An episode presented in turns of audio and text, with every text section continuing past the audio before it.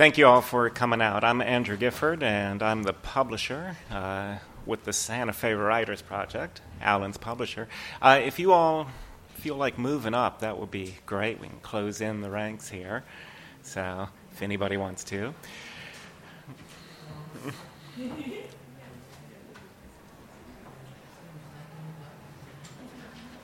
That's the excuse to get the comfy couch, right? thank you. And thank you for coming out today. It's a beautiful day. So I know we all need to get back outside as quickly as possible, right?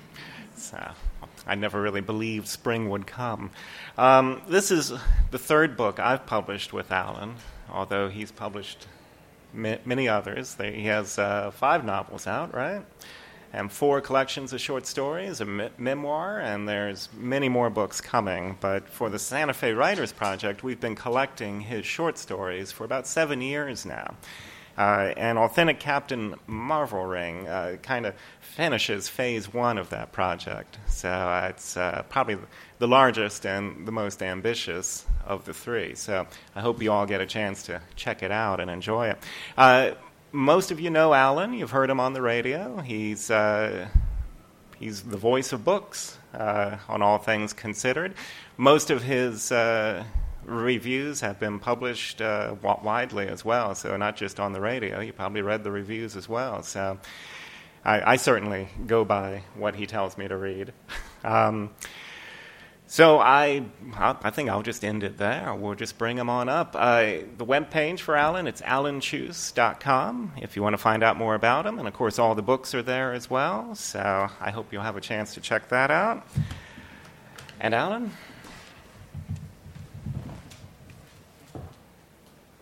Thank you, Andrew. Th- thank you all for uh, showing up we all lived through this winter, and we're still not sure it's over. So I, you didn't get to the lacrosse field today, or whatever else is going on, or the harbor, but you got this far, and that's great. Um, as I, as Andrew said, I've, this is the third volume of stories that uh, he's published with me, and or I published with him. There are two books of novellas actually, and then and, and these stories. Um, and I, have been. This is these are about ten years worth of short stories. Um, I tend to write a story in between long manuscripts, in between novels and such. Um, as I was paging through, you expect the writer knows what he wants to read, but uh, I'm not sure. I want to read a story that would tell you everything you need to know about life and time and space and will include every emotion and will allow you to go forward into the day and maybe for the next few weeks thinking that life is tolerable. But I haven't written that one yet. so, uh, short of perfection, I, I, think I'll read. Do, do, you all? Let me ask you: Do you know Ansel Adams' photography? Do you know Moonrise, Hernandez, New Mexico, 1942? Um, well, those of you who don't, you'll have an interesting view of this because I'll read the story, which is about the making of that photograph. Um, and actually, you could, if you want, you could go on your little iPads and find it probably by the time I finish reading. Um, but for those of you who don't know it, it's about it's about this great American photographer uh, and an outing of his in New Mexico which ends up in this accidental and miraculous uh, occasion when he takes this photograph, which is, I think, one of the most beautiful photographs ever made. And the story is called after the photograph Moonrise, Hernandez, New Mexico, 1941.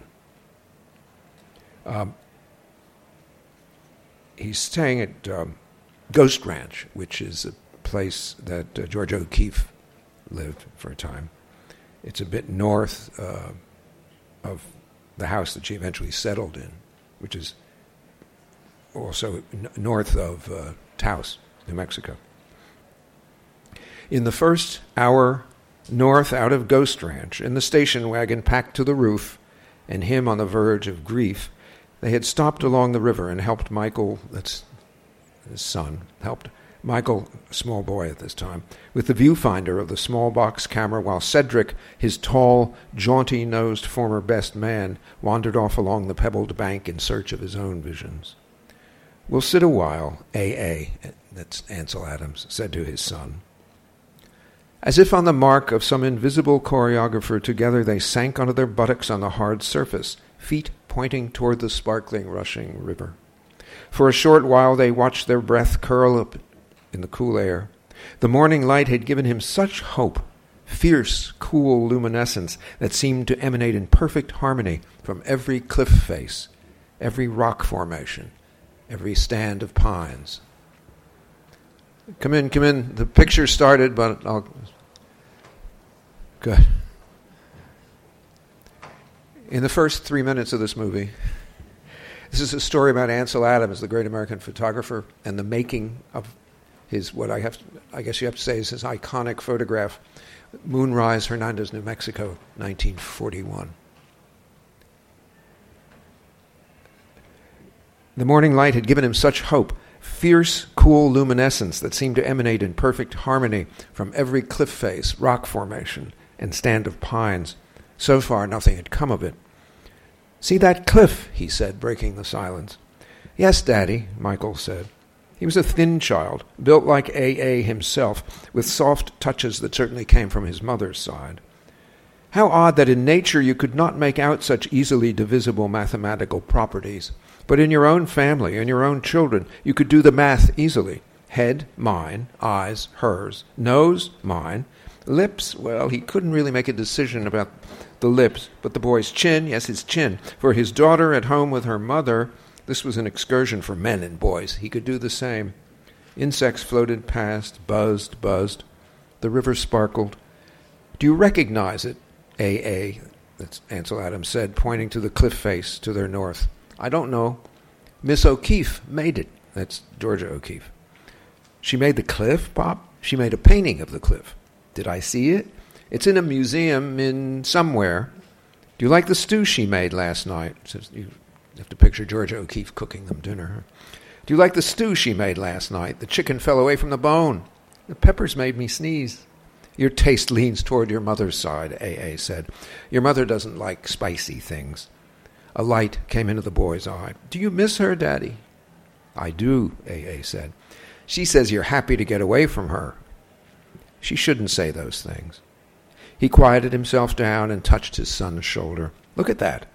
A hawk paused high above the river as though pinned against an azure cloth backdrop. Daddy, are you and Mom going to get a divorce? A.A. shook his head at the thought, at the air. Did she say that too? She asked me not to say what she says. But you just told me. No, I was just asking. She writes me another letter like the kind I got last night. He fritzed air across his lips, trying to stop himself from further speech. Oh, speech, what good did it do? Always getting him into trouble. And her, writing that letter.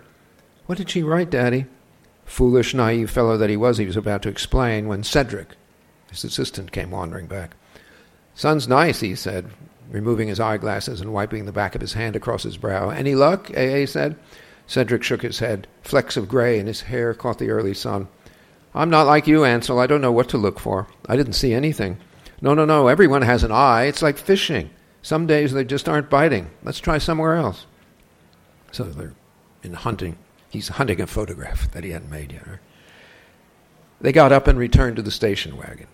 What's not biting, Daddy? Michael spoke up from the back seat. Things, he said. What kind of things? The way things look, A.A. said. Pictures? A.A. glanced into the rearview mirror, seeing just the top of his young son's head. Photographs, photographs. Votographs, the boy said, catching the rhythm of the game they played on and off in the car all the way from Yosemite. Smotographs, Cedric said. Hopigraphs, A.A. said. Navajographs, Cedric said. Uh huh, A.A. said. Okay then. Smokographs, good. Daddy, yes. Egographs, what? I mean yokographs. The yoke's on you, son. Ansel, Cedric said, now I know why you take photographs. Why? Because you're not much good at anything else. With a nod, A.A. acknowledged his friend's joking remark and then kept silent a while. Cliffs made a blur of clayey orange and soft browns. The river which they were following curved into a small canyon and dipped out of sight. Daddy? Yes, Michael. What is it? What's what? What's divorce? Cedric frowned at his friend. What have you fellows been talking about? A.A. shook his head. Nothing. Virginia talks to the kids, tries to turn them against me. She says he wanted a, divorce? A.A. shook his head again, staring at his son in the rearview mirror. Let's not talk about it now. They rode in silence. Light danced along the tree line. Miles and miles up the Chama Valley, they stopped for lunch, a lovely repast, as it turned out, that Miss O'Keeffe herself prepared for them early that morning before she set out on her daily work. Slices of roast turkey, freshly baked tortillas. He had awakened to the sound of Miss O'Keeffe's housekeeper slapping the masa between her hands before setting it in the oven to bake. Pat a pat, pat a pat, pat a pat. Sweet peppers, almond paste sweets, lemonade from a tall jug which he poured into the cups she had packed along with everything else. Now the sun poised at full mast, nothing but approving mouth noises as the three of them ate. Then Michael went down a few yards toward the river. It had reappeared again at the turn of the road where they'd stopped to eat. He went to pee, which gave Cedric the opportunity to speak about what, given the look in his eyes, seemed to have been troubling him. This makes me sad, Ansel, he said. What does? What does? This talk about ending it. Me too, A.A. said. But you're just the husband, Cedric said. Think of how it makes the best man feel. They both laughed just as Michael worked his way back up the slope, arms swinging for ballast. What's so funny? he said. Children had it both ways. They could disengage easily from the talk of adults and then, on occasion, as of now, fiercely demand their rights to be included. Nothing? It's not nothing. Tell me what. Cedric spoke up. Your father and I were recalling something funny that once happened to us. What? Michael said in a rather ferocious manner that was unusual for him. I, A.A. spoke now. I was taking a picture but forgot to take the lens cap off. One of the oldest and dumbest mistakes known to man. Whose picture? Michael said. I don't remember that. You remember the joke? Michael said. Sometimes that's all we remember, A.A. said. A joke is like a ghost of something funny that's happened. Hey, see those trees? He pointed up the slope. Who's for a little nap in the shade? I thought we were going to make pictures, Michael said. You can't just take a picture for the sake of taking one, A.A. said. You have to find the right opportunity. All you make is trees and rocks and sky, Michael said. A.A. shook his head. Did you just think of that? Why? Nothing. The boy's eyes flashed. Mom said it. I agree. The boy folded his arms across his chest. A.A. felt an icy heaviness slant along his sternum as he walked the few yards to the spot that a few moments before had seemed ideal for napping. Now he couldn't rest, his mind roaring with all this turmoil, his wife's arguments against him, poisoning the children, dissenting from his art. Once she had understood him so clearly, now it seemed now, now, the miserable now of now, that she was turning against him, and worse, turning the children against him. The brushing of the wind in the leaves, sounding like a river running in air, the shift back and forth between light and shadow as clouds played across the face of the sun, Cedric's labored breathing as his friend sank into slumber, all this kept him awake. Then he was out, awakened by Michael's shout. Look, look! The boy pointed up at the blue scrim of sky, where a hawk rose high above them, a wriggling vine, rope, Snake, snake in its talons. Cedric sat up, sat up. What is it? His eyes followed Michael's pointing finger. Oh, he said, the flag of Mexico. Why was he doing this? Driving along, wrestling with life, with time, damn drag on all, himself, the children, not to mention her, time and light, F stop of things, flash and ripple, sunlit river, glint of hawk's eye, eagle claw, driving down this road, look at cactus sky, mountains, horizon. What? Michael asked me something. What? I'm sorry, I was daydreaming. Go back to sleep. Ice chill in my chest, thinking of her words, can't even remember specific. But she makes a mood, even at this remote, using the children. I would write you, my love, in a myriad shining lines. Shine on, Republic. Roll on, Robinson Jeffers lines. That's what. There's a poet. I, I would be the ocean. The, this, he's thinking of Jeffers' poem here. The deep, dark, shining Pacific. Pacific leans on the land, feeling his cold strength to the outermost margins. Let me see, do I remember that? Yes, I remember the lines. The extraordinary patience of things. This beautiful place, he wrote, defaced with a crop of suburban houses. How beautiful when we first beheld this land, unbroken field of poppy and lupin walled with clean cliffs. No intrusion but two or three horses pasturing, or a few milk cows rubbing their flanks on the outcrop rock heads. Now the spoiler has come. Does it care? not faintly. It has it has all time. It knows the people are a tide that swells and in time will ebb, and all their works dissolve. Meanwhile, the image of the pristine beauty lives in the very grain of the granite, safe as the endless ocean that climbs our cliff. As for us, we must uncenter our minds from ourselves. We must unhumanize our views a little and become confident as the rock and ocean that we were made from. And if I could make something as beautiful as that, what would I be? Daddy, from the back seat. Yes, Michael. I'm thirsty. Cedric, oh, he's asleep. Wait, Michael. Daddy, I know you're tired. It's an empty day. We didn't catch any fish. We're going home. We weren't fishing, Daddy.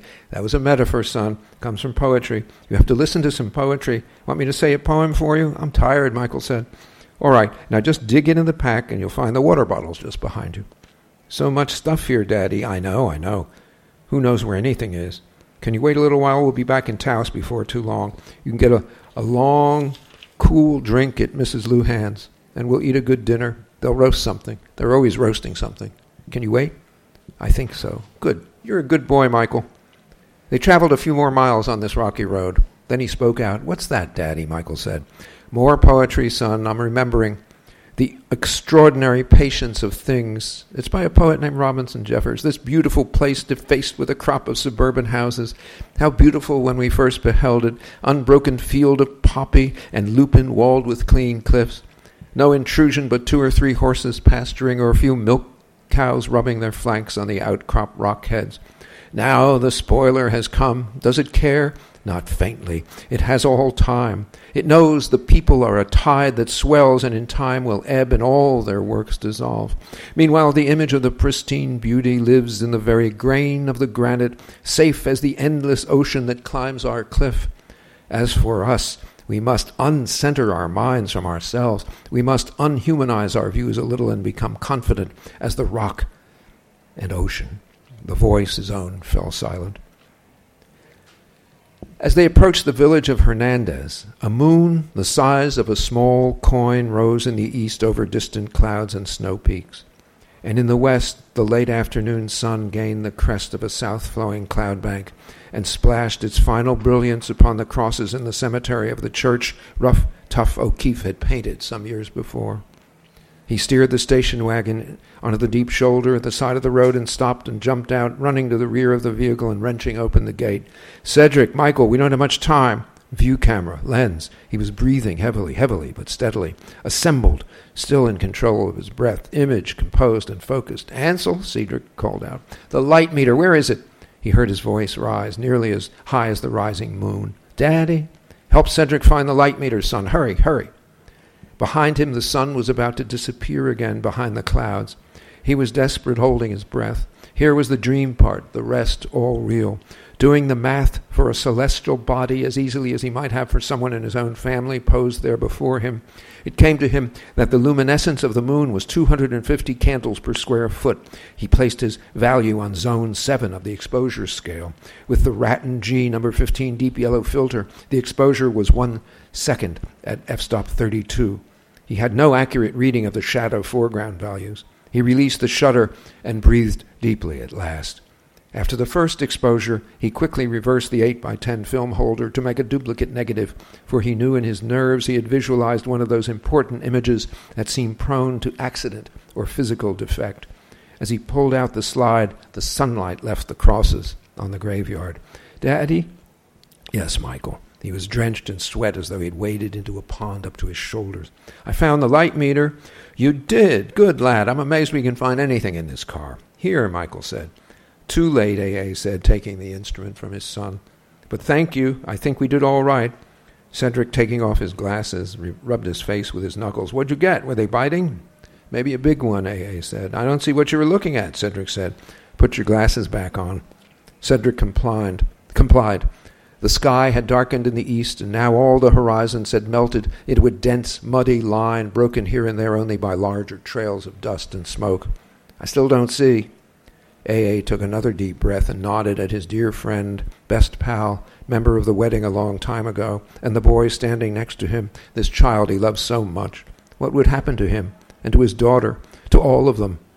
You will see, he said, feeling his grieving heart turn into a bright, cold moon the size of a coin. I hope you will. I do hope you'll see. Thank you.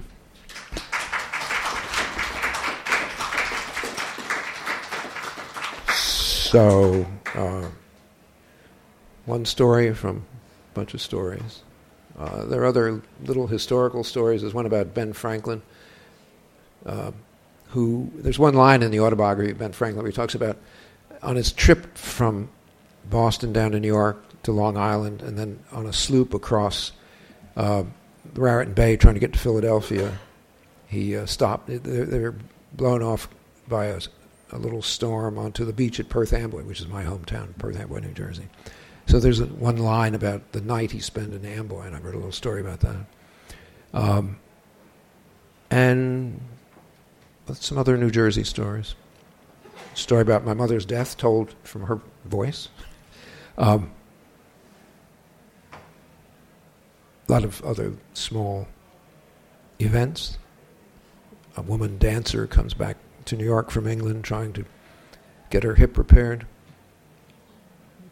Takes a wheelchair ride into a dangerous wheelchair ride into Central Park.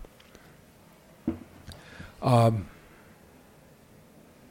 can I answer any questions you might have? Like, how long does it take to write a story? Why do you write stories? Yes, sir.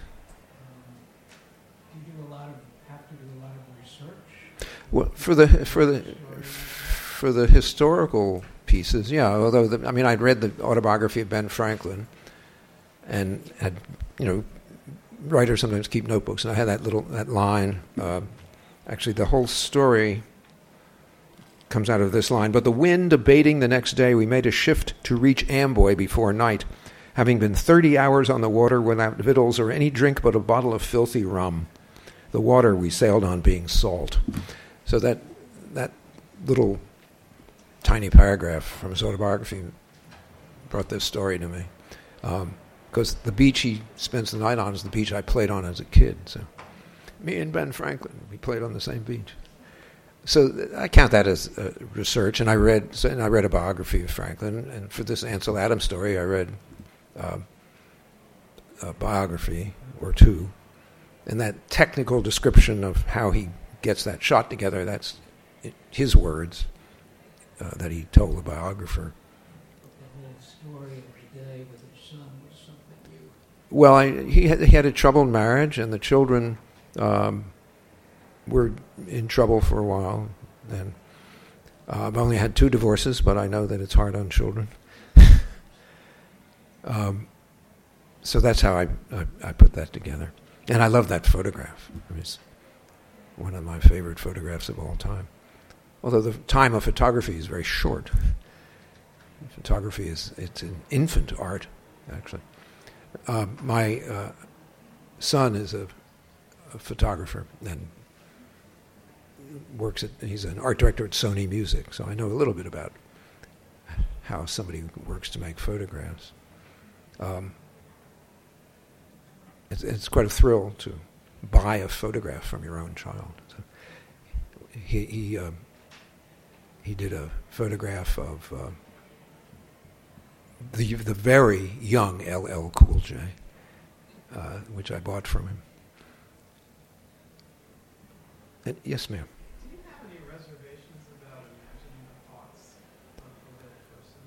Uh, yes and no. I think you, you, you read as much as you can if you're working with a real character, a real person, and you work in between. You work in the spaces. I mean, you wouldn't.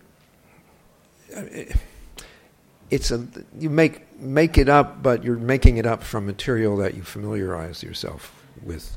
Um, unlike, say, my dear late friend Joe McGinniss, who did that dreadful biography of uh, Teddy Kennedy, where he just was completely profligate with inventing things that Kennedy thought on the night that the Kopechne woman died, and as he went into the water. I mean, and then, that, I mean, that crosses a line, I think. But I, I, you know, I think, I mean, Joyce Oates does this all the time with uh, public figures. Um, I mean, anybody who's a public figure has to live with the dread that if they're public enough, good or bad, somebody in the future, some writer in the future may possibly try to invent some part of their life, much, but they're probably dead by that time. Um, so, I mean, I tread lightly. Um, as for stories where, you know, where the characters are kind of a mix of yourself and people you know and people you've observed, uh, then you can do it or say whatever you want, but you have to do it beautifully or nobody's going to believe it anyway. So, do you, do you have a reservation about that kind of fiction?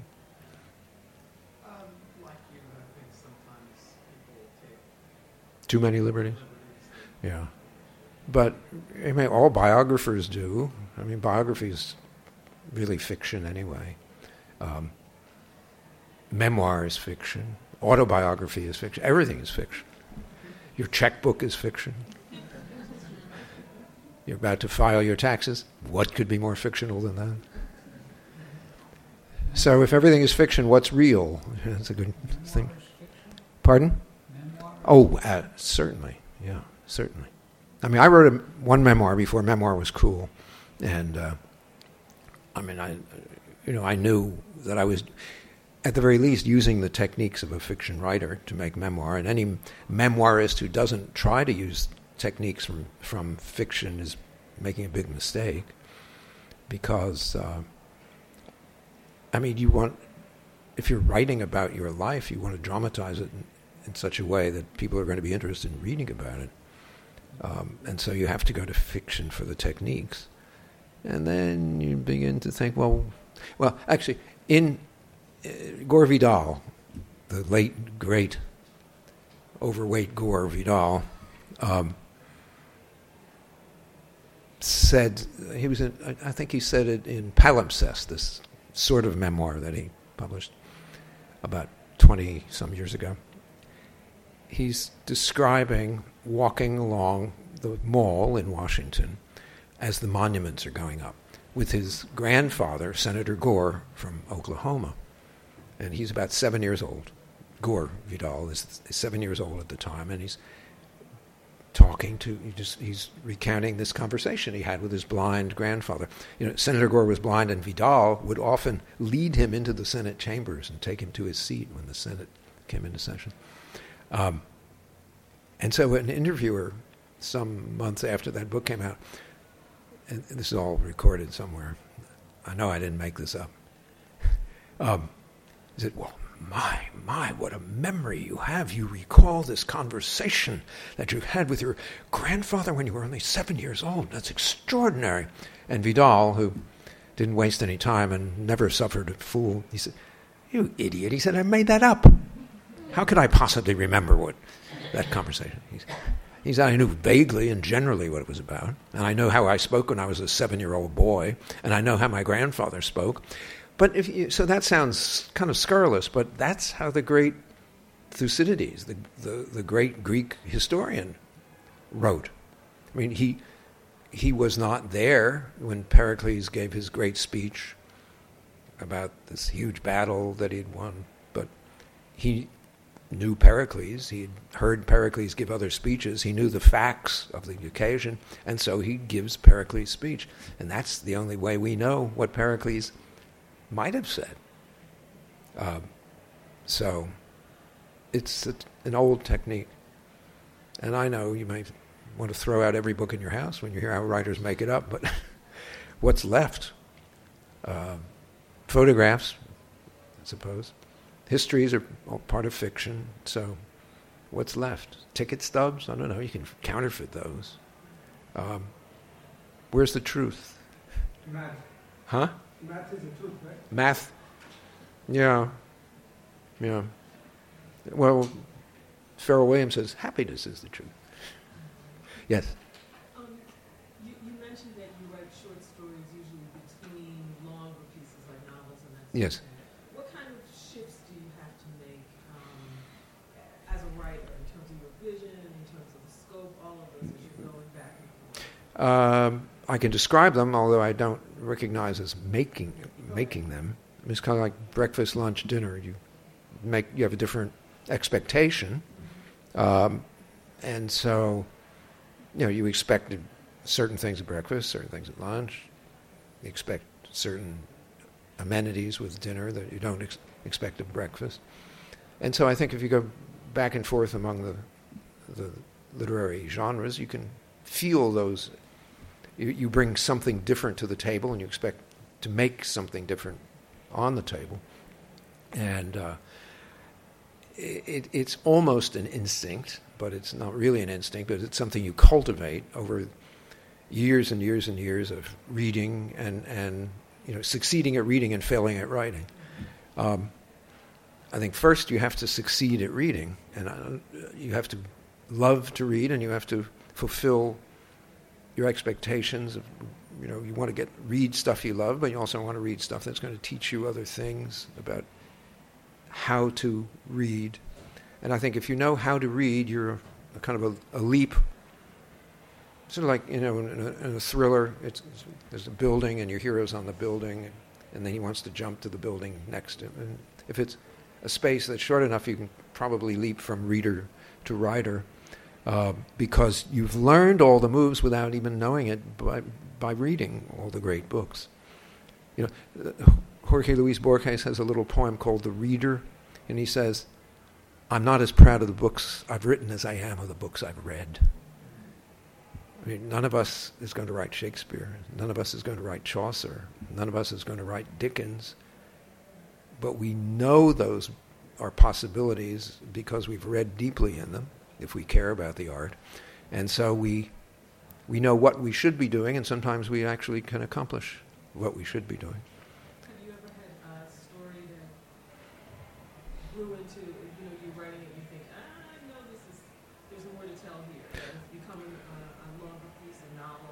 Mm-hmm. Um, no, I can't say I had. I mean, and I think that's a rare occasion. Again, it's it's. A, I mean, you wouldn't bring a, you know, a, a, a high jump pole to a tennis match, or a, you know, a baseball bat to a swimming match. So after a while, you you know what you should be using to create what you're hoping to create. I mean, I can think. Lord Jim Conrad's novel came from a story. Um, the great novel, I don't know how many of you know it, Under the Volcano by the British writer Malcolm Lowry. I mean, that started with a story. Um, and probably if we, you know, somebody locked us in the room by nightfall, we would come up with 10 other examples. But very, it's rare, I think, that, that a novel comes from a story or that uh, a story comes from a novel. Um, that would, that would be a great weight loss program to cut everything out of a novel right down to a little story. So you, you kind of train and you know that how to, you know, you run a 100 yard dash differently than you'd run a cross country. And uh, so you use certain muscles for a certain time or you don't, depending upon what you're trying to accomplish. And, you know, after a while, um, some people, you know, it takes five years or 10 years, other people takes 20 years you, you eventually have a develop that sense of your relation to certain material. Uh, and then there's always life, which intervenes. Uh, can change you forever, right? If you die, it's very difficult to write. Um, or if you live badly, it can often make things difficult. Uh, I was just reading a review in the current Atlantic Monthly uh, Barry Miles' new biography William Burroughs, who wrote Naked Lunch. I mean, and, and Burroughs, of all the so-called beats, was the most determined to destroy himself.